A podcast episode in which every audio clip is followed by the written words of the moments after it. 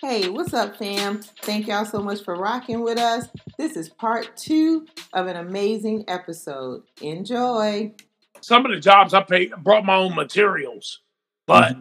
those jobs I did it, I brought my materials because I saw the guy's camera work from his demo reel and was like, ugh. So his film looks cool. So if I put some best I could do in there, at least I could get a video reel of my makeup filmed correctly, mm-hmm. like in, in, action in a movie, right? Yeah. So those are the ones I brought my own materials. But the rest of them, I was like, you pay for the materials, I'll show up. I'm only giving you a day or two, depending on if I like them or not. Mm-hmm. You know, and I'll go there, do a monster zombie makeup a lot of times was mm-hmm. the first ones. And then um, um, you know, once you get a video reel and you get a portfolio, mm-hmm. you start putting yourself out in that in that uh, that social network of filmmakers locally. Mm-hmm. They, eventually, those people will start growing. A handful of them will start growing. They'll start doing movies in Chicago, or they'll start doing movies in Pittsburgh or Florida and Texas this week now they get people know them from other jobs. Mm-hmm. Next thing you know, this guy got an assistant director job in some Hollywood shit. And you're like, oh damn, he that dude I worked with him on some bullshit ass movie five years ago with like a $25 budget. Yeah. So now he in a position where they're like, Hey, do you know any special effects artists? He's like, I got just a guy. And well, then now, he called yeah. So now that called, you said now that you said like a $25 budget. I'm curious. And if you don't want to say it on here, you don't have to, but I am curious to know how much how much was your how much money did you make on your first piece compared to the money you're making now, the level you are now? You can just do Oh, what that that's an easy that's an easy answer right there. Because most artists' first piece are no money. you know what I mean? Yeah, you know, you just don't. Hey, look, I give you this painting if you hanging in there a coffee shop and 500 people go into a day. But hey, don't be putting that shit in the bathroom. I want it up front. Okay. I will confiscate my now, now you got to pay him to put it in the shop because you want it up front instead of mm-hmm. in the bathroom, right? But you know what? I was always fortunate, man. Like even in the 90s, man, I, I remember there was this deli down in German Village, and the, the guy just bought this deli. He was like, Come down, check out our new deli. And I walked in there and I was eating the food. He was like, All right, give me your honest opinion because I know you're an artist. And I was like, Yeah. I was like, You want my honest, honest opinion? He goes, Yeah. I was like, Man, this, I go, You got to do something about this interior. It's fucking gross, man. I go, It looks like an old dirty deli. You know what I mean? I go, you got real plants. I go, think about real plants. I go, they're going to be half of it's going to be dead half of the time. I go, just get fake plants. I go, get this shitty art off the wall. And I had all these paintings that I just had a gallery show. They were in my house. So he gave me his, he gave me his credit card. And I was like, I'm gonna just charge some materials up. He gave me the keys to his fucking deli. And I said, I'll do all. He goes, I can't shut the doors. I go, I'll do it at nighttime. So I would go in after the bars closed when I was all partied up and shit. Go in there, throwing some music, and I started painting like big logos on the wall, hand painted. I, I ran all this creeper vine all over his ugly cracks, all in the walls. Uh, took I made hanging plants that were fake did uh put all my artwork on the walls. I did menus for the guy, t-shirts, all kinds of shit. He came in like two days later and was like, dude, this is a totally different restaurant. Mm-hmm. Dude, it was all on a promise that I was gonna hook him up. Mm-hmm. It was it was the coolest opportunity, but then they were getting write-ups and shit. I was getting mentioned, this and that, you know what I mean? Mm-hmm. Um, but you know, I, I stumbled into something. I was working at Ticketmaster when it first came to Columbus, and somebody saw that uh, I went to art school, and they was like, uh, hey, can we get you to do some cartoons? So I started doing all these cartoons for Ticketmaster Phone Center. Mm-hmm. And then uh, Columbus had a hockey team called the Chill, and they were coming there to get some tickets, start selling tickets, and they were looking for a program artist. And so I started doing the program art, which is the Columbus Chill basically became the Blue Jackets uh, NHL hockey team. It's the same people, you know. So I was on their program design and I made their mascot and shit. and I like zero college degree, but you know, it was all being social and networking, man. And think, sometimes networking is key though, Todd. Networking is key for you know, you know what you know what I tell everybody. Sometimes all you gotta do is ask. Mm-hmm. That's my that's my line. But like, sometimes sometimes networking can get you in places where a degree cannot. You right. know, just starting to network. But I have a question for you. Yes. So you a lot of the pieces that I've seen, a lot of pieces that you know, my ten year old grandjoy, that's one of her her things is she loves um, FX and she loves working with latex and fake blood and you know, and and so she's been dabbling with that a lot herself. But how how messing, did you messing my house up? By the way, I'm just going. how did you get? In- hey, look, you, hey, you, it's going to look like this in about a year no, it's not. We told her yeah. we put her in the garage. I rather. Ah, uh, soon as Uncle Todd gets done corrupting them uh, special effects muscles. No, even her oldest sister don't allow her in her room because she's she has slime, she has latex, she has fake blood, she has prosthetic noses, she has uh, little dummy head things that she works on. So all this we, clay, mm-hmm. slime, yeah, uh, create recreates the slime. They buy the slime at school, they bring it to her, she mm. create it, puts yeah. it, make it make it do things, and mm-hmm. then sends it back to him for some money. Well, you know, you know what's funny is uh one of the things that feels good about getting the as much notoriety locally that I have been getting. Um, is being able to do like you know, uh, I would call it philanthropy or not like that, but giving back to the community type thing. Yeah, right, right. Absolutely. Because one of the things that sucked for me was when I wanted to do this like years ago, I, I showed my mom this Fangoria magazine that it, they always showed you like the behind the scenes. Right. This is before VHS uh, special features, you know, yeah, right. just before DVD special features, right? There's no behind the scenes. Uh, back then, you only learned about what people were doing in the magazines, like Fangoria, Starlog magazine. And my mom had bought me a subscription to it, right? But I had showed her this ad in one of the magazines. It was like Stan Winston's out in LA. Man, it was like 20 grand it was like a year and a half. She's like, baby, you gotta live out here for a year and a half in California. I'd have to move. You're even too young to go. So my dreams were crushed, right? And uh, so she bought me film for my camera and clay so I could make some clay movies. Got me a subscription to Fangoria, did the best she could do, right? Mm-hmm. But I, I look back on that opportunity. Um, you know, just being an inner city kid with limited uh, resources, you know, having a single mom and stuff, and wanting to do something like that. Uh, and where I know that if I was in a well to do family, uh, there would have been no question. I would have left high school and I would have went straight to Stan Winston. And this this road to that the all where I'm going, where I'm at now, would already started 30 yeah. something years ago. You know what I mean? Right. But it's so, never too late, Todd. It's never too late. no, it's not. No, it's not.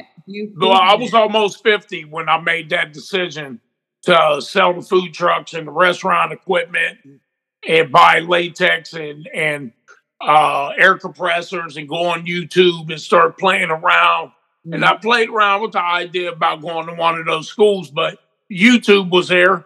And I felt like I was learning enough shit off of YouTube that was getting me through. And you know, so and then once I did the uh, internship with that guy out in LA, mm-hmm. I came back and I was on fire. You know what I mean? And um, but uh, what I'm trying to do now is like you know I go to Columbus Public Schools and I'll do career days. I'll do it at uh, charter schools. I'll do it at private schools. I've done them with uh, you know religious schools. Uh, I do a lot of stuff with Girl Scouts and Boy Scouts, and um, I do team building for uh, for corporate corporate events. They do team building, I'll t- I'll do a go in and do a special effects lab for them and do something quick like zombies and stuff like that. Usually like entry level, uh, kind of monster. They ain't got time to sculpt something, run a mold, and cast it, you know, mm. paint it, you know, and that's a little bit more intense. But um, we're trying to give back to the community. I, I never say no when it comes to little kids that want to learn this.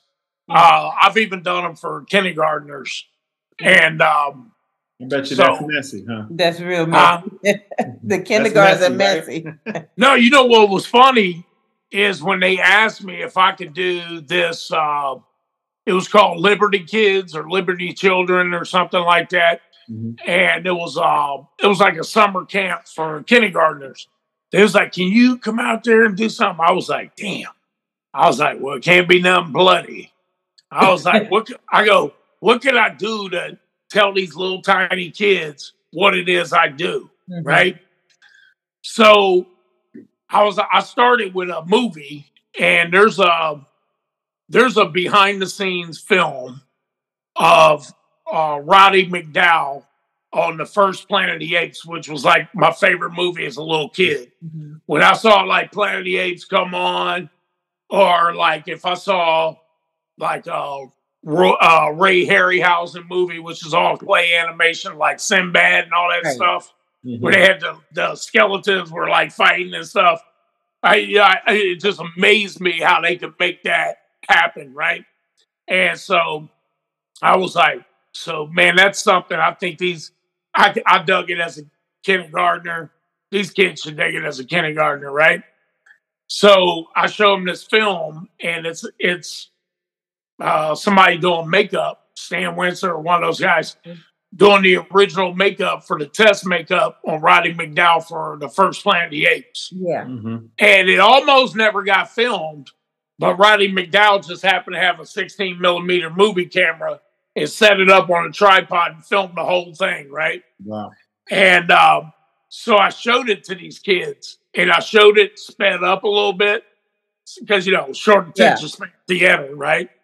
And um, I was like, now watch this guy. They're going to turn that guy into a monkey.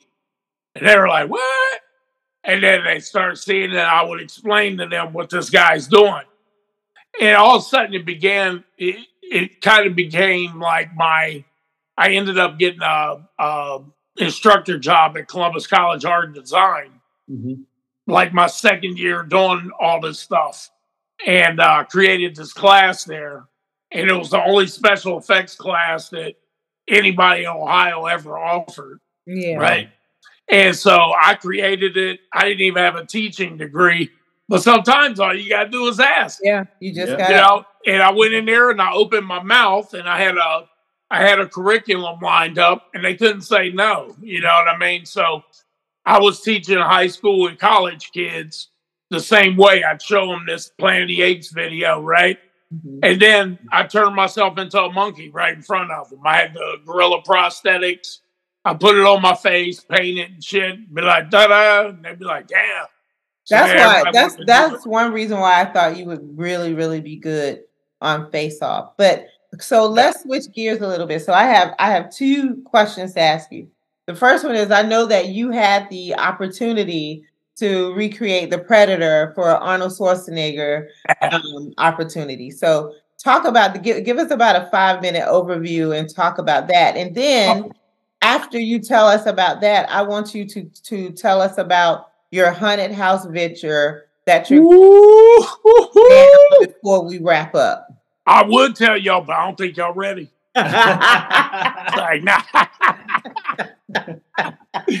All right, so listen. So, um, my second year in, uh, start in the special effects. Mhm. Uh, here in Columbus, Ohio, they have the Schwarzenegger uh, Fitness Expo, Mhm. which is like the biggest fitness expo in North America, blah, blah, blah.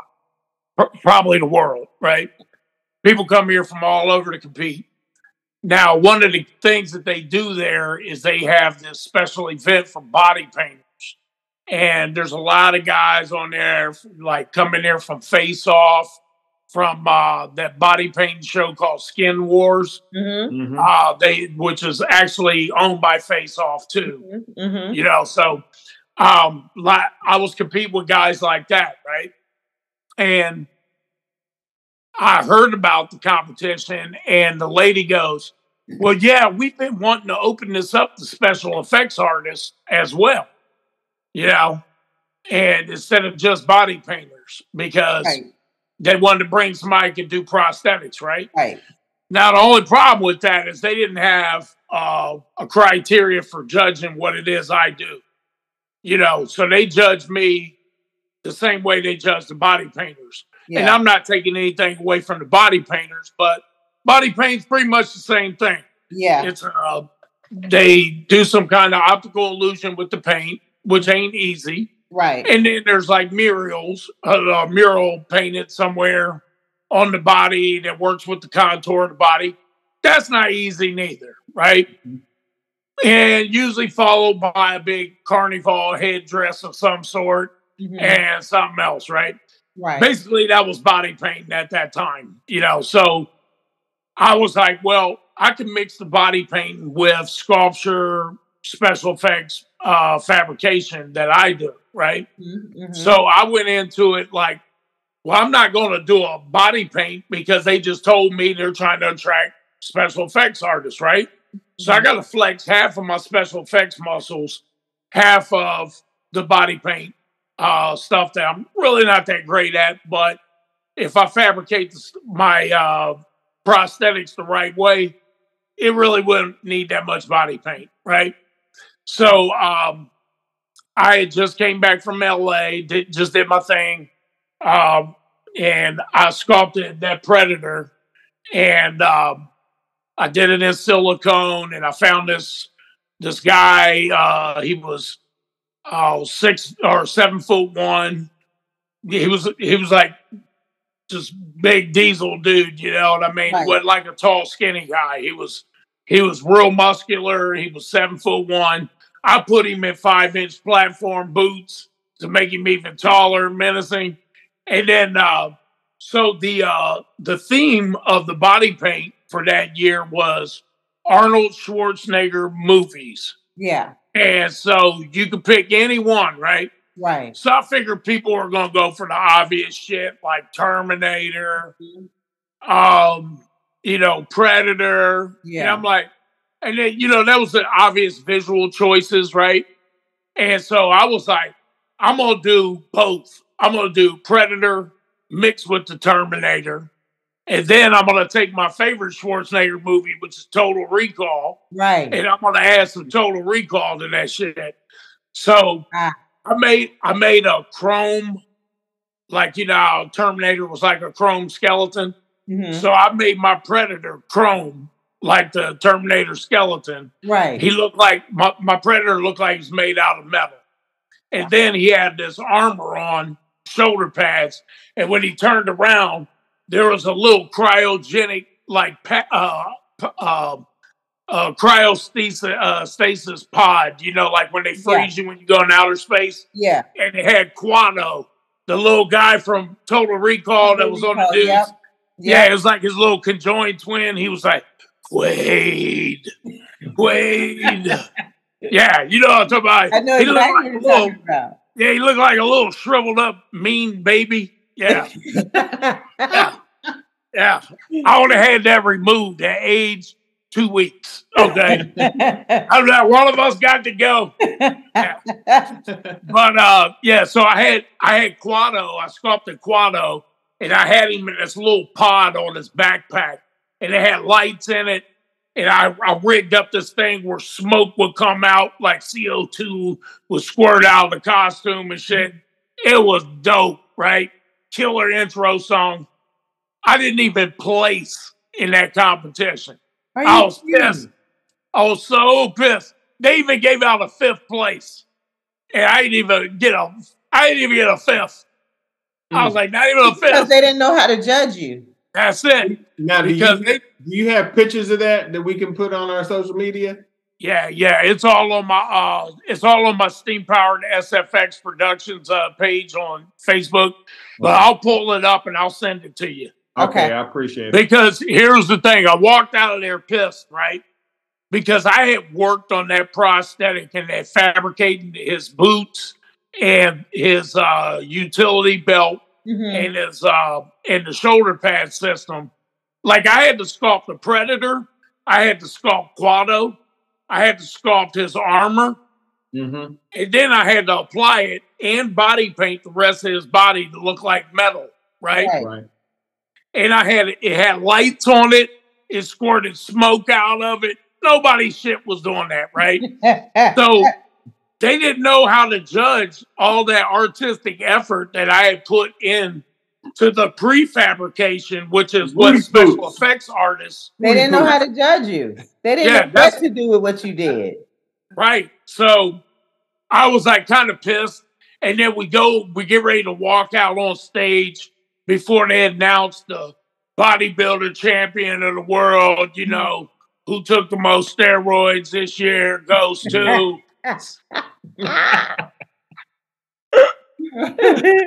I ain't saying they all on steroids, but I am. Neutral growth. Yeah.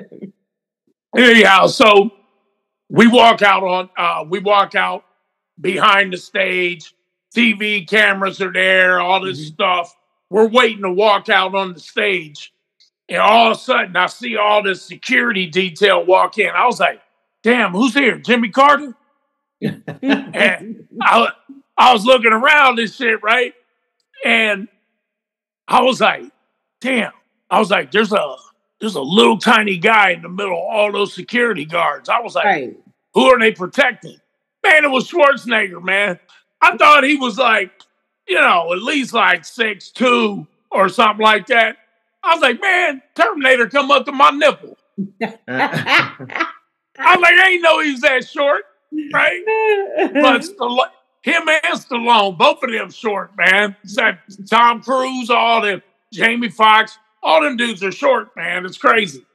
But um, uh, you know, they just look so much bigger on camera. Anyhow, he walks up and Standing on boxes.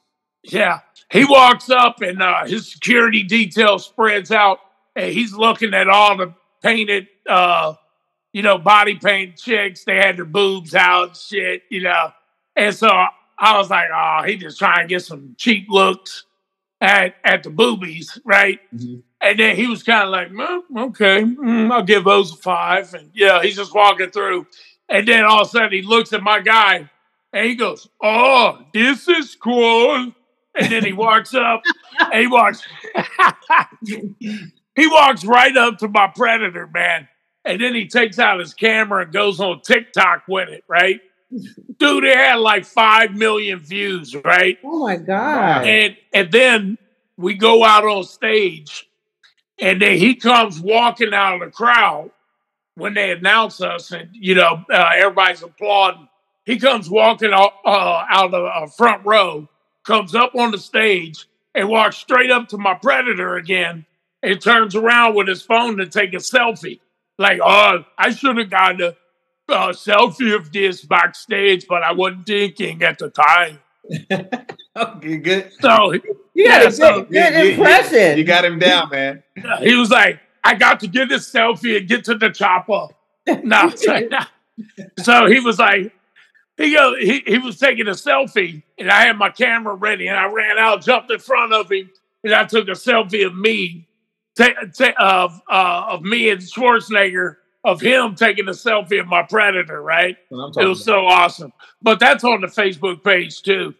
But then, you know, when I walked off the stage, I realized, you know what? Man, I ain't worried about what the judges thought. I wasn't worried that they told me they wanted to attract special effects artists to that competition. Then they turned around and treated me like what I did was trash compared to just impromptu paintings that these guys did on these bodies in a couple hours. Yeah. They had no clue that when you apply prosthetics to a, to a model, sometimes you're in the chair for six to eight hours. Right, right. I didn't have half of that time to apply that shit and the body paint the rest of his body. Not to mention the weeks prior that I put into all the fabrication. Mhm. None of that shit mattered to them and their little criteria. I think they were kind of hating. And I was just like, you know, whatever. But man, when the actual dude from the Predator, the dude that produced it, comes up and goes, This is cool, and puts me on TikTok, he didn't do that shit for nobody else in the room. Right. Yeah. And they was all sitting there sour. I was like, you know what I'm saying? Hey, yeah, this the only judge I care about. So there you y'all go. can take y'all first place little, right there. yeah, take your little one through fifth place and you know, put it on your mantle and try to be proud of it. And uh in the meantime, uh every time I want to relive this day, I'll go to Arnold Schwarzenegger's personal TikTok page and relive it with the five million views it's got. Yeah. You know what I'm saying? Oh. And that's all that was all the validation I needed, And bro. and that and that brought more exposure to your art as well. You know what the thing was? Was like I didn't receive any specific exposure from that competition per se, Mhm. but the idea that I'm I'm in a 10 degrees of separation circle on social media Right. with people that are working uh, Mhm. special effects artists in the in the Hollywood industry in the bigger bigger uh, bigger platform. Um, I'm I'm in a in a circle with them, Mhm. and they're seeing me on stage with Arnold Schwarzenegger doing selfies of my work, and then they're also seeing me on stage with competitors from Skin Wars and Face Off. yeah. So, uh, so in my first year, automatically, what anybody thinks if I was good enough to be there or bad enough to be there, I got what it takes to be on the same stage as these people. Absolutely. Right. So they ain't got no cape hanging off their back. You know what I'm saying? Absolutely. They, you know, they ain't they ain't from another planet Krypton. They from Earth. I'm from Earth. I got the same set of skills. You know what I mean? Mm-hmm. And I deserve my right to be there, whether your judges agreed or not. Because Right. Terminator came out and said it was all good. so so Todd, talk to us a little bit as we head toward our wrap up. Talk to us a little bit about your venture. Hunger Holler Farms. yes, Hunger your- Holler Farms. baby. wait, your haunted house is it going to be in Columbus, Ohio? You know what? It's 40, 45 minutes north of Columbus, Ohio. Mhm, Is a little, uh, a small town. mhm, uh, uh, called Mansfield, Ohio. mhm. And I used to go there a lot when I was a kid because my family would go camping outside of Mansfield uh, at Mohican uh, State Park and stuff like that. Mhm. And uh, so we would always drive through it. It always looked like one of those towns off the uh, Country Time lemonade commercial. You know Yeah. what I mean? Mhm. hey, hey, Mayor, hey, Sally, how you doing? You know, everybody know everybody. It just kind of looked like that little Norman Rockwell piece of Americana. Oh, I was always intrigued by the town. And uh, Tanya's family has a horse farm uh, in that same on the outskirts of that city. Mhm. So th- that's what kind of started drawing us there. We got a real good friend named Victoria. Uh, she works for the uh, art sector there. She ran across me on social media. We started doing uh, the art fair with them downtown. And then we were doing a lot of stuff with the uh, Mansfield Art Center. And we became a part of the art sector. And that happened to be right around the time we were revisiting the possibilities of opening our own haunted attraction uh, because we had planned on doing it and then COVID happened. So we had to pump the brakes on everything, put it on the back burner, but we never stopped refining our uh, product that uh, for the haunted house. you know, the Now, business now will plan. the haunted house only once you open it though, Todd? Will it only be open for during that Halloween season, or is it a year-round thing?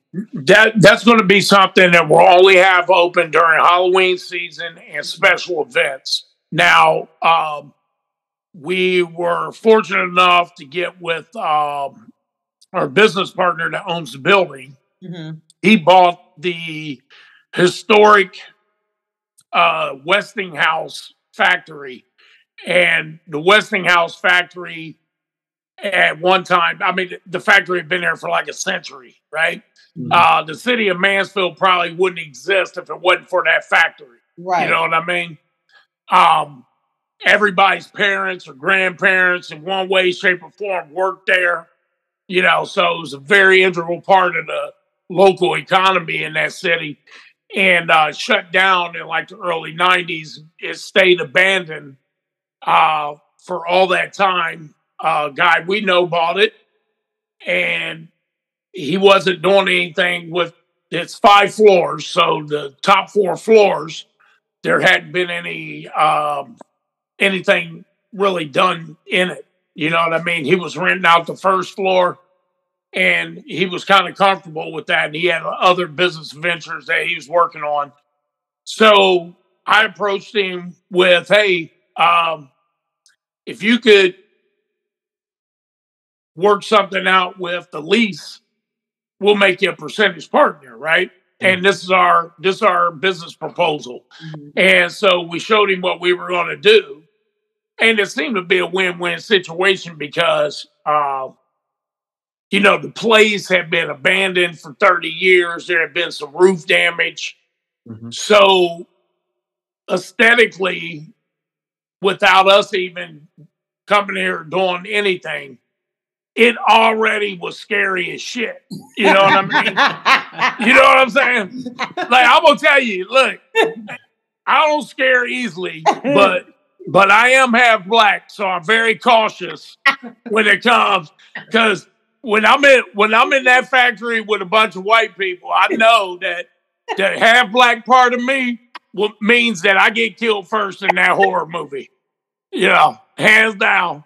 So I'm like, I mean, the daytime is scary. You understand what I'm saying? Yeah. Like, it's no joke. I get bad vibes in there. Um, so we had this uh, uh, a clairvoyant. She came in uh, with a ghost hunting team, and you know, I think these guys did something on uh, Travel Channel or uh, one of those channels at one time. So they brought all this ghost hunting equipment. She had been doing uh, cold case files for the police for like 18 years. yeah. And so she'd be like, "Oh yeah, the body's over there." And they'd be like, "Damn, how'd you know that?" You know what I mean? so you know, the ladies like the real deal, right? And um, we took them through there. And uh, I remember at the after we walked through and we were saying our goodbyes, I was like, "Hey man, did you guys pick up anything?" He goes, "Well, Todd," he goes, uh, "Normally it takes us two or three times to uh, get a bad vibe." or get something, some kind of reading. I was like, oh, he goes, I go two or three times what? He goes, sometimes we have to come back and come back to the same building till we till we even get a reading. And I go, wow. I go, did you gain readings today? He goes, man, we got like five in like 30 minutes. I was like, damn. yeah. So according to them, and according to the people that work in there, there's some uh strange doings that go on in the building. And it's And now actually you make and now you're gonna make it even stranger with the haunted house. And I'm hoping it doesn't disturb the spirits. yeah. I, every time I walk in there, I'm like, hey, spirits, it's just me, Todd. Uh, just coming in here to fix the place up. Uh, Um, that's it. I'm gonna tell you uh, You got From- me itching. Oh from- God. from this white perspective. I won't even go there, so I don't know what that means. You know, I'm not. Dude, Oh look, look over there. no, it's not gonna be me. Let's go check out the chainsaws. No. let's investigate. Oh, Hey, Scoob. Hey, let's split up. Shag and Scoob, you go that way. I'll take I'll take all the hot chicks and we'll go this way. yeah. So, you're Todd, dead. so Todd, when do you expect it to be open and ready? We're for- opening um, and, and the- ready for people consumption. we're we're gonna be open uh uh September. So it's the middle of September. Usually haunt season runs about six weekends. Mhm. Um, that's usually a haunt uh haunted season. But the reason why we're not going to have it open is because um all year long is because number one, it's a tad bit overkill. Mhm. And the cool thing about my haunt, or me and Tanya's haunt, and our partner Todd and our partner Joe, the cool thing about this haunt is it will be hard for me to say it's the biggest haunted house in the United States because I don't know the actual spe- uh, statistics on that. Right. But let me put it to you this way: we're utilizing over a hundred thousand square feet. It Wow. spans over three different levels of the uh, haunted attraction of the uh, of the factory itself. Mhm. Um, we actually created it with like stuff the way our monsters are presented to you, um, the way they scare you. Uh, we really went in depth and designed um, the whole process. That it's never been done before. It's completely original. It has a storyline that rings out from the time you're in the line to get in. Mhm. We have video screens, and each section gives you another chapter Mhm. uh, of the background of this factory that you're about to take a tour through. And it takes place in uh, like mid century, like the 1950s, Mhm. post World War II. It's like got a retro futuristic vibe, like it's kind of like Leave It to Beaver, but kind of like the Jetsons. Right. So when you when you go in, you're taking this tour through uh like Campbell Soup or Willy Wonka, right? Mhm. So you're gonna take this tour through America's number one food company, food manufacturing company, and then all of a sudden alarms start going off, and then you gotta escape to the evacuation platform uh to evade any kind of harm or whatever. So that's the whole theme of it.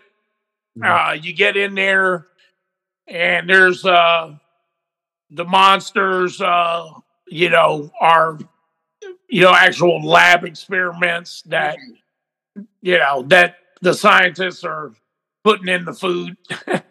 you Now, you get to you- see. Do you feel, Todd? I know that you're the one who putting a lot of the monsters in there, you and Tanya and your business partners, but do you feel it's going to be super scary?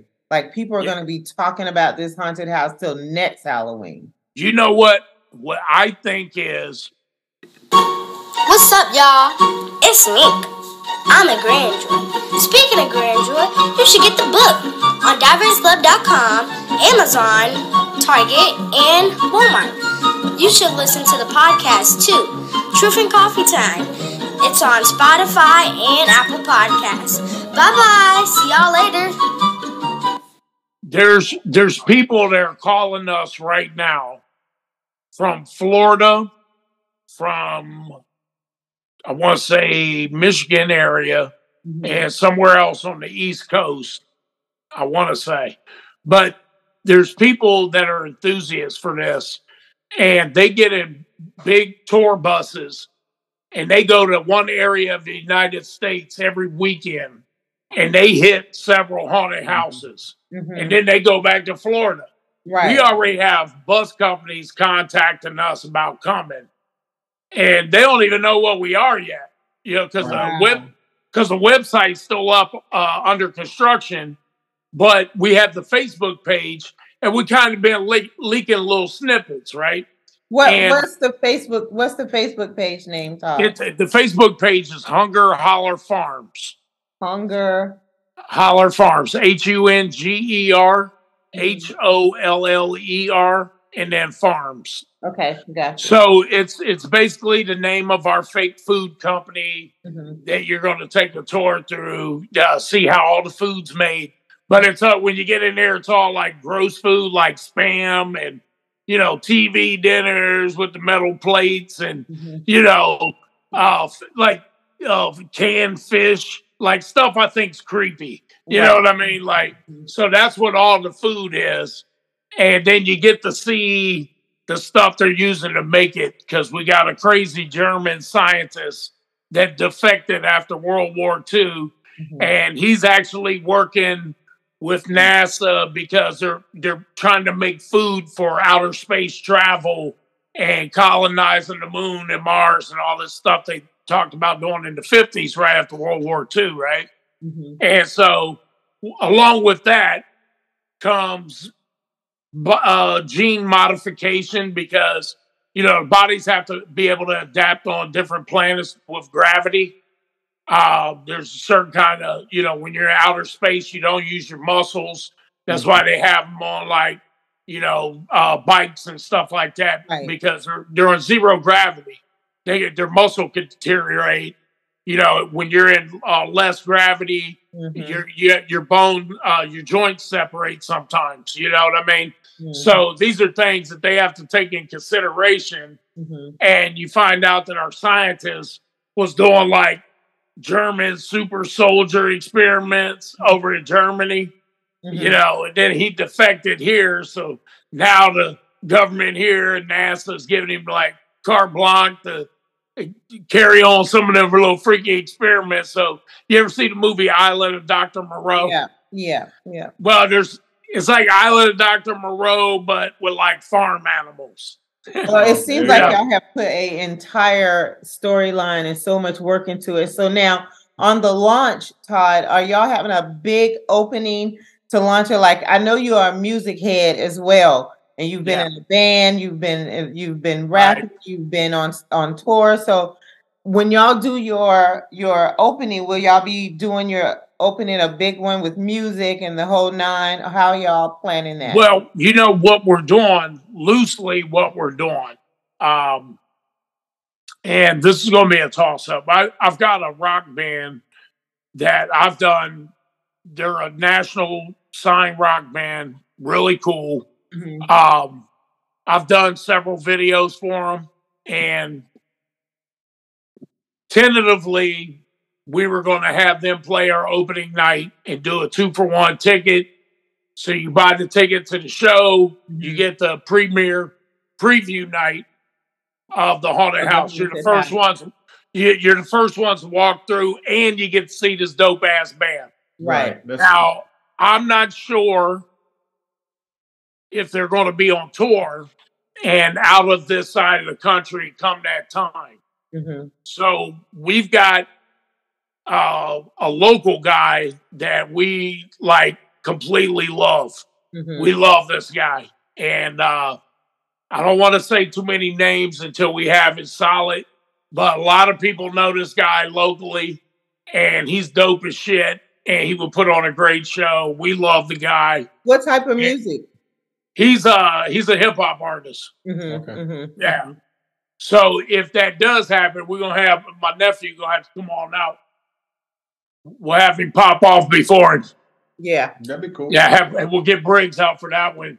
And that's that's tentatively it would cost way more money to pay the rock band Yeah. because they're gonna need a bigger production. Oh yeah. Mm. Oh yeah. Lights, the this, the that.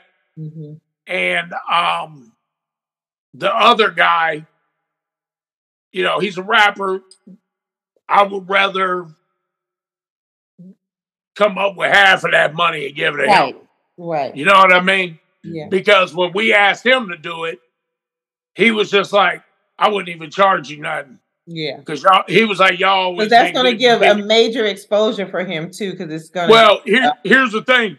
He played uh, a big art music festival that we put on in Columbus. He played then, and we didn't even know each other. Yeah. And our crowd loved him.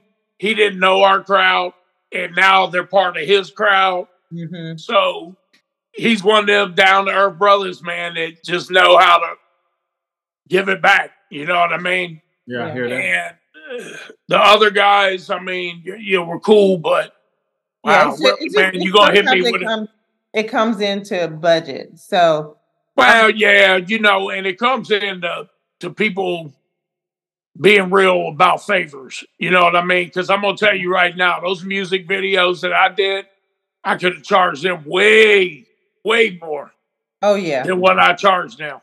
yeah, we, But I did we that completely kinda- understand that. We Mhm. completely to kind of, you know, say, hey, like Godfather, one day I may call on to you for a favor. you know what I'm Yeah. saying? Mhm. And because for me, uh, that that's a uh, currency amongst friends and family. Is Right, if I got a talent or a skill set right. that you would normally have to pay somebody some obscene amount of money, it's my duty as your family member or your friend to come over there and make sure you don't you, you get some top notch shit right. from somebody to know how to do it too. Mhm. And uh, I'm gonna put more love into it because we people. You know what I mean? Mhm. And uh, if I do that, you may have something I might need to help me elevate my shit. Right. Mhm. So don't be giving me no excuses and shit when I come see you. Yeah. And it's kind of what I'm getting right now. I'm getting hit with a price tag, and I'm like, listen, man, if we really want to talk about what you owe me for how much shit I did for you guys, Yeah. I mean, you might as well hand over the pink slips of that Corvette, homie. You know what I mean? Yeah. Because well, this we- shit we- don't we- come cheap, man. You know, I'm just as good as anybody else out there in the industry. I may not be on uh, TV shows or some AMC movie, but that's because I'm not in the union. Mhm. That's only union work. But. I'm, I'm not about to join the union and not be able to take non-union work, which has paid my bills for five years, and be in some union and fight 500 other special effects artists for, you know, uh, the- like uh, Paramount, Universal, 20th Century Fox, Disney, whatever. You know, they big movie house like that only put out two movies a year. Hmm. It seems like it's more, but they only put two movies out a year. So if you on production is huge. yeah, so if you if you like out in LA, I got dudes calling me from LA going, man, how are you constantly working? How are you constantly doing movies, music videos, this, that? You're all over the place. And I mm. was like, dude, I ain't in the union. I don't live in LA. Yeah. I was like, it's 5,000 y'all fighting over 25 projects. yeah. Right. I was like, I'm in Ohio. I'm like one of the only, there ain't nothing but a handful of dudes even do what I do here. Yeah. right. But you've made you made yourself a, a commodity, so that's the great thing about it. Well, well, and then the other thing too is I don't like Hollywood politics. Mhm. I ain't going out there to kiss somebody's ass for 20 years to be an assistant director. Uh, You know what I'm saying? I ain't got time for that shit. I can do that shit from right here in Ohio. And I ain't got to pay all those taxes and union dues and this and that and all that shit. I can do it right here. They got the same cameras I do. Look at this camera. It's 4K. It's on my phone. They what they shoot with all the AMC movies 4K. yeah. It's all 4K, the same resolution. So it ain't even about budget no more. I told everybody this about the music industry years ago. I was like, dude, with iTunes, I don't need a label for distribution. With YouTube, I don't need MTV and kiss somebody's ass at MTV to get radio play. I can get my shit put on uh, Pandora. Mhm. I can get all my hits off of YouTube or social media. Mhm. You know, I don't need the radio cha- uh, stations anymore. And guess what? The technology on the computer, back then I was telling them, I go, we got the same digital, it's digital. We got the same quality that Dr. Dre got, that, you know, uh, Rick Rubin's got, that, you know, Jimmy Iovine got or whatever. You know what I'm saying? We Yeah. got the same quality shit on our laptops. Half of them dudes are writing their albums on tour in the back of a tour bus on a laptop. Well, now I told everybody when I got out of the music back then, I go, you can't make no money in it no more. I go, if you wasn't already vetted in, it, your chances of uh, anything happening is just a snowball freak chance in hell.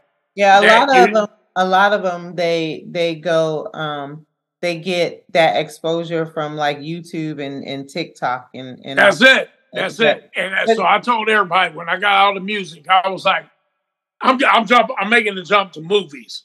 I go because the same thing's about to happen with movies. Yeah. I, and then what happened? 4K. They got 8K cameras out right now that cost less than two thousand dollars. 8K. Nobody needs to be with, But it's the same thing with a lot of the flat screen TVs that but but but but you know what, Todd, we digress. So let's let's let's jump into this wrap up.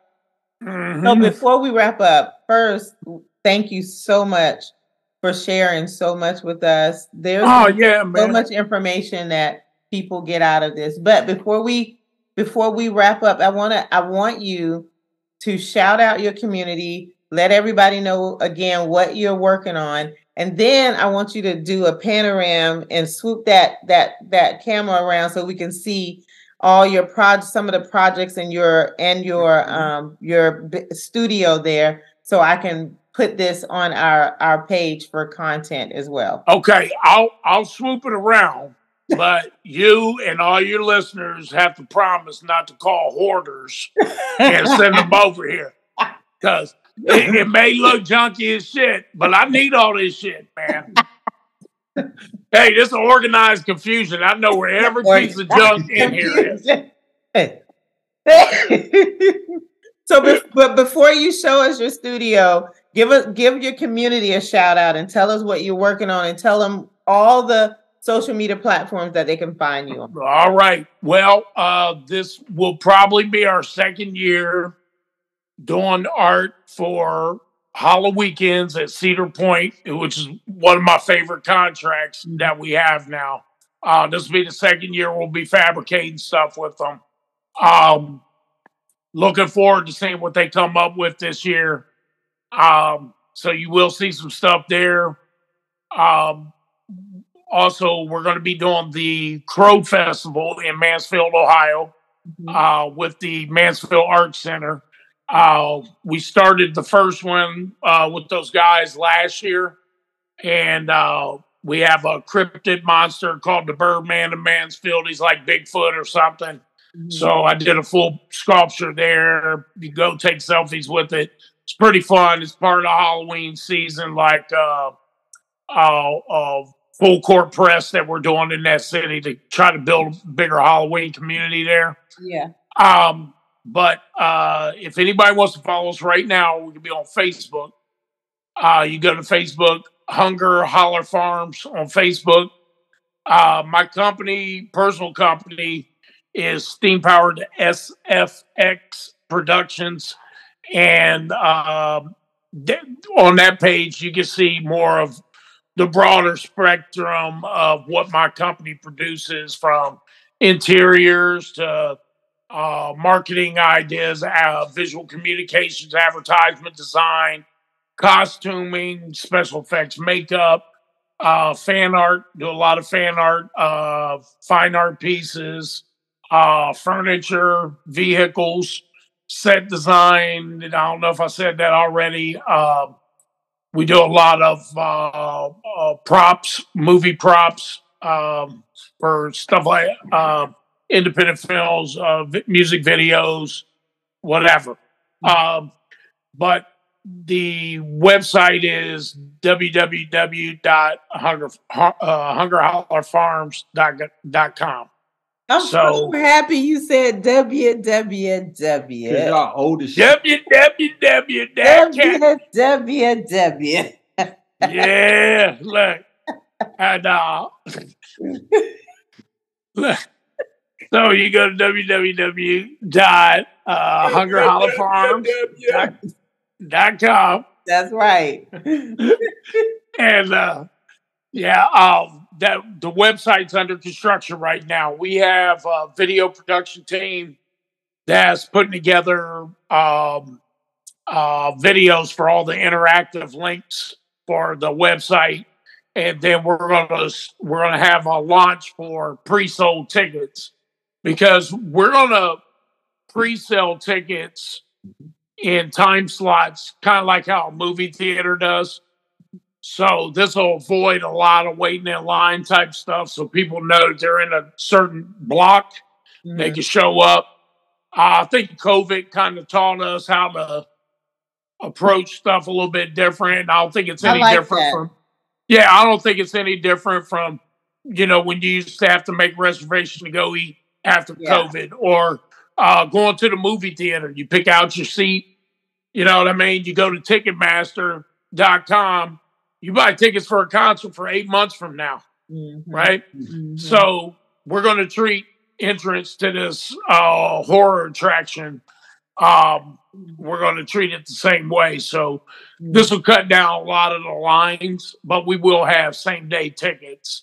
For you know, there's always going to be people that don't show up. Maybe we could squeeze more people in this hour. And uh, if working a velvet rope in front of a dope uh, ass nightclub has taught me anything, it always looks good to have people hanging out on the sidewalk going, Uh, trying to look in. I know Todd. You know, uh, Oh, I thought they changed it. All right, so it is www.hungerhollerfarms.net. got Sorry. Got you. Dot net. Yeah. I apologize. We we had two So hunger. those dot we had dot org and dot dot net. net. All right. I got. It. All right, give So, us a, uh, give us a swoop of the studio. Yeah, yeah, yeah. Oh, and by the way, uh, we got this new tagline for Hunger Holler Farms, Mhm. and it goes, uh, "It's not your grandma's haunted house," because But it, but a grandpa is still putting monsters in there. www. www. Come on in. Woo we got that cayenne pepper. No, but here, all right, check it out. I think this is what you're talking about. hmm So this is actually a, a clay sculpture here. hmm Yeah, look at that. Ooh, look at that detail, son. Look at that, man. Yeah. So we we take a clay sculpture like this, Mhm. and then we run a mold like this, Yeah. and then you fill this with foam or latex, and then you get something like a finished product. You know what I mean? Yeah. Hmm. So this is Goat Girl, and this this right here, Do you give them names, Todd? uh, loosely, Yeah. but I just you know just so if I'm telling somebody, hey, go down there and get grab Goat Girl, they gonna know who that is, Yeah. right? You, you go. Or if I say grab Chicken Man, Yeah. but yeah, this rooster is frightening. Yes, he is. He like he Look got out, acne look- pro- he look like look he at got the an bo- look acne at bo- Look at the boils and the mucus. Uh-huh. That's what I just said. He like he got an acne problem. Oh yeah, yeah, yeah. They look Oh, like it. that The funny so thing, gross. No, you it, just- it really, it's really like gelatinous. Stop squeezing it, Todd. Oh, yeah. Hey, look, Making my stomach upset. you know what that part looks like, Brian? Ah, I'm no, not watching. No, no, not quite. Go Looks to like the two next ball- piece. Todd, go to the next piece. He's a It's a scro- it's, it's a scrotum. he's a he's a Balchinian. Hit him in the chin. He's a ball chinian Jay. So this is actually an animatronic. So his eyes light up and then he rocks side to side. He's like, uh God. oh my God. isn't that cool? And then Yes. here's is. some other little things we're working on. I've got these flying monkey mummies. Oh, I don't like the way he's looking at me. Oh, look at those eyes. They're haunting. I cannot do this. Oh, here. And then uh, we, uh, like the haunted house is going to have like various, like, you know, specimens and stuff like that. But this is, uh, check these out. These are my melon head baby mummies. Oh my God. But check this one out. Why are you bring him so close to the camera? Look, look at this. So you can see the scariness of it all. This is another one I started. But I don't know if you know about the melon heads, but it's a it's a cryptid monster kind of myth from Ohio. Mm-hmm. And they're supposed to be these kind of like little kids with deformities. They're feral, they run around.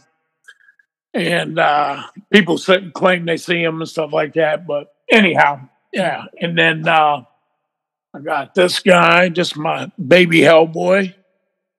oh my god! All right, and then uh, I'll show you show you one more. You'll you'll like this. Uh, you ever you ever seen the movie uh, Mars Attacks? I think I seen the old one. Oh, Hey, look at there. look at that! Yeah, it's got a little bubble on it. I'm doing this painting. It's a fan art piece. Yeah. Now, do do you have Pinhead down there? uh, Pinhead is upstairs, I believe. Pin, Pinhead Pinhead was my grandjoy's favorite. She saw it on your social media. Oh, is it? Mhm. Yeah, we're doing some new ones. Uh, because we have um, we have a show that we do every year called Hell City, Yeah. and it's the biggest tattoo convention in North America. And we sell a lot of art at that show because uh, tattoo artists tend to have a lot of really cool eye candy on their walls Yeah. when you're getting drilled. Yeah, if you ever go to a tat shop, they always have cool ass art on the walls. And usually it's something eye popping that kind of, um, you know, something you could focus in on while you're getting drilled. You know what I mean? Yeah. So, Get so you I- in some kind. But here, check that. I want to show you this. This is my last piece. let me see. That look like a cat. Ah, ah, ah, ah, ah, ah. About Oh my god. No. Mm-mm. That is so nasty. Teacher's that daddy No. baby. No. That's bad daddy's little caterpillar slimy baby. Uh-uh. He like a slime boy. Look at isn't that isn't that nightmarish? Yeah. Look at that little crab claws. Look at the little baby feet. Look, they got real feet. Oh. Stop bringing it so close to the camera. And that's his butthole. Thank you. Oh, thank you. That's the that's the part we needed to see. Speaking of Yeah, yeah, speaking of butthole, speaking of butthole, what's the one thing you remember about Mr. Beat? No, I'm kidding. I'm I'm kidding. I'm super kidding. What I was gonna say is, I'm super kidding. I really was gonna say, what was your uh? That my two last questions is what ha, what is your favorite coffee or your favorite coffee moment? Oh, my favorite coffee moment. Mhm. You know what? Uh, I'll tell you the funny thing was uh you know, I uh by coffee moment, explain. What what do you mean by coffee moment? Meaning, what, your either your favorite coffee brand or coffee, or a moment that happened that was your favorite, and you just happen to be drinking coffee. Mm. Well, I'll tell you my favorite coffee experience of all times Okay. is having beignets. I know it sounds touristy, but I lived in New Orleans for 12 years. hmm hmm Having beignets early in the morning on the weekend in the French Quarter at Cafe Du Monde. They got chicory coffee. It's something you only get there.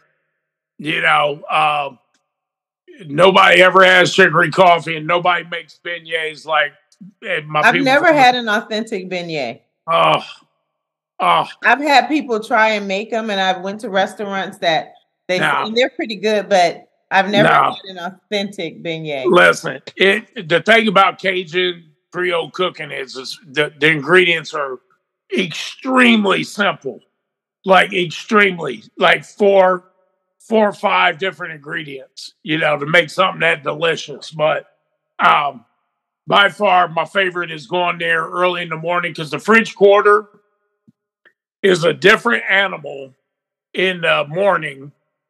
You know, like in the morning from if you're out for like your first time in New Orleans, if you're out in the quarter Mhm. at nighttime Yeah. and then you go out in the daytime, you're like, damn, it don't even seem like I'm in the same city almost. Because Right. they're out hosing off the sidewalks and all you hear is like Louis Armstrong playing softly, echoing throughout the quarter from some restaurant that's 24 hours or something. And, you know, the pigeons are flying around. The people water all their hanging plants on the balconies early in the morning. So there's like water dripping down off of them. You hear the water dripping. And, you know, the horses are going through with the with the wagon tour through the French Quarter. You can hear them clip clopping on the mm-hmm. cobblestone street. Yeah, I I can hear the white noise Yeah. of the French Quarter like in my head constantly because I've experienced that part of New Orleans so much. You know what I mean? Well, and like as you're talking about your favorite coffee moment, I think you just explained such a such a nice coffee moment. Very super. Isn't that great though? Yeah, man. I mean, just be able to drink and then sit there, you know, on the same street Mhm. in a city that was actually a city before the United States was even the United States. Yeah. Mm. You know what I'm saying? Like that that city is old. And you can feel the history. And just being able to sit there and drink some coffee that is indigenous to that city, eating a beignet that cannot be replicated anywhere else in the United States, and hear live jazz musicians and and little kids tap dancing, you know, for money and stuff. Like there's no other feeling like that. That for me, that's that's like uh That's your my favorite. home away from home is New Orleans. I've I've never felt that instantly attached to a city that I wasn't born in. Like the first day I was there, I was like, I'm from here. Mhm. You know what I mean? That's super nice. So Todd, Yeah. As we wrap up, what are some of your what is your parting words or parting advice for our listeners? Um, I guess the thing I've slowly realized in my life, because I'm medicated now for my ADHD mainly, uh, things are a lot clearer. And I wish somebody told me, like people always say, if you always try, you'll succeed. Yeah. And that's the, all the advice people ever gave us as youth was always, uh, to me, very vague. Yeah. My my brain would always go, "Yeah, but keep trying what? And what do you mean by try? Yeah. And when's too much?" And you know, I had too many more questions. Like, don't give me some vague ass shit like that. And that's all we got when we were kids. Mhm. But you could take that, never give up, and you'll succeed and get deeper with it by saying, when you never give up on something that you know you were put on this planet to do, Hmm. it's better that you don't instantly receive gratification from your you know your uh, uh first go at it Yeah. because to me the reason why people succeed is because they don't give up and every time you don't give up you know every time something just shuts your whole thing down and you gotta you can either regroup or quit Mhm. so you recalculate what happened Right. and then you learn from your mistake and you're slowly teaching yourself how to be better at whatever it is you're trying to do. And that's what i think it means to never give up you know is you know you don't just keep banging your head against the wall. You got to really uh, focus on why it was that you failed and try to figure out how not to fail the next time by doing something different. Maybe your approach was well intended, but it just wasn't planned and orchestrated correctly. So you got to go and you got to really soul search and, you know, be humble to yourself and your pride and go, maybe that wasn't a good try or Yeah. whatever, but let me see how I could do this better. And then when you keep coming back and you'll fail again and fail again, but if you keep trying, you know, and you're learning all the time, it makes you the best at what you do. Mhm. You know what I'm saying? It'll, it'll make it in your you know, to me, I, I'm not trying to compare myself to anybody. I, I believe that I'm the best version of me right now because of that. So Thank you. you have to you, when you it's not just about not giving up. It's about learning from your mistakes, Yeah. accepting that shit, and figuring out how to not keep making those mistakes. Yeah, And and, that's- giving, and giving yourself grace along the way, not being so hard lot, on a lot, a lot of people go out there and they want to be the best of something, but if you're just the best version of you and you continue to work on you and get better and get better and get better, mm-hmm. That's That's it, man. That's it. And That's you life. know, uh, you just can't listen to people. Mhm. You know, and I don't take advice from nobody. You know what I'm saying? Because it's pointless. Because they're not going to be able to. Uh, they're not going to be able to put themselves in your shoes. Uh, 100. percent They don't know where you came from. All this other mental sidebar stuff you got going on in your life. You, you know your learning capabilities or regroup. You know what I mean? They don't know all your factors. So that nobody can give you good advice. You have to give yourself good advice, you know, and the only way you can do that is to be able to analyze yourself. Mhm. You know, there's when I got into this, I, I knew I wasn't that great at whatever, but I was like, I need to get great.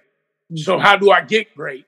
Well, I put myself in classes with guys that were the greats. yeah. And then I take what they mm-hmm. taught me, added to some shit I knew from my childhood, some other stuff that I discovered on my own, formatted my own stuff, and then I had to learn how to market it and make it marketable mm-hmm. and make myself marketable and you know, and turn my my product into a reality.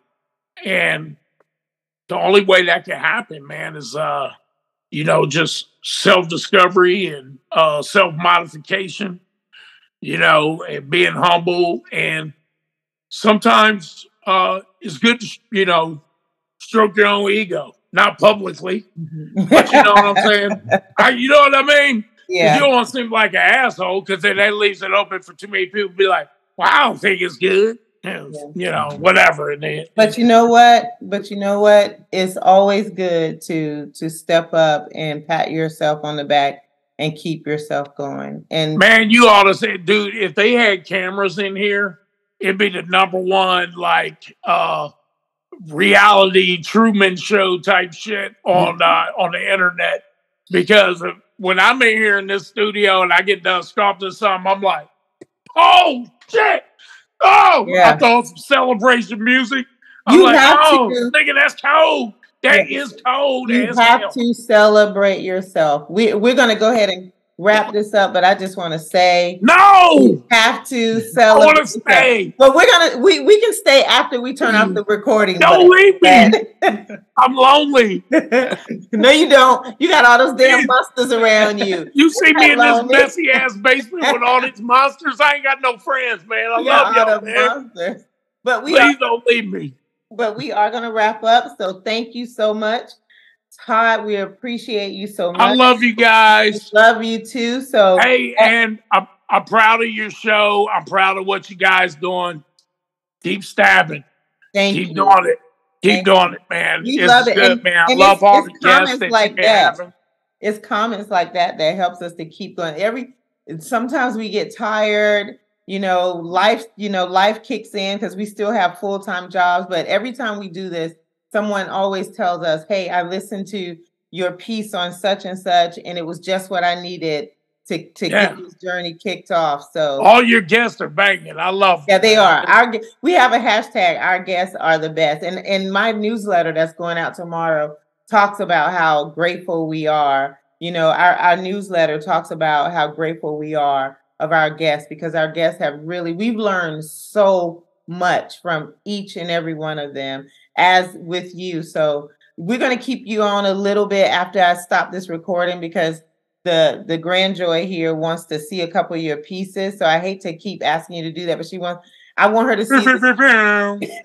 I want her to see chicken pimple chicken man head. So Chicken man But- head. Hang on. but but we're gonna wrap up real quick first. So thank you guys for listening to our podcast. We are www.truthandcoffeetime.com, www.diverseluv.com. We are so excited and so happy that Mr. Todd Reed, Reed a um, movie special effects um, artist, has stopped by to, to um, grant us with all of his knowledge, all of his wisdom. We love him so much. Thank you, Tanya, for giving us a little piece of Todd and knowing that you were not on camera tonight, but just know that we love you. We know that you're more than his better half. So we she love is. You. Thank you, thank you, thank you. But she makes me wear this chicken head to bed. If you know thank you, everyone, for for coming guys. to our house where we share our truth with Todd and Mr. B doing sidekick ish as we tell you our truth over coffee. Coffee. Coffee. Thank you, friends, for hanging with us. We got you. Don't forget to subscribe to our podcast. And also, please follow us on IG, Facebook, and Twitter. Our social platform is at DiverseLuv. That's D I V E R S E L U V. And don't forget, you can listen to our podcast on Anchor, Spotify, Apple, Google, or wherever you get your podcast fix. Thank you, friends. We love y'all for real. Okay, me, take us out. It's Truth and Coffee time. Think of who you are sometimes. Girl, you always on my mind, looking like it's truth and coffee time. Tell me what you really wanna know. Girl, it ain't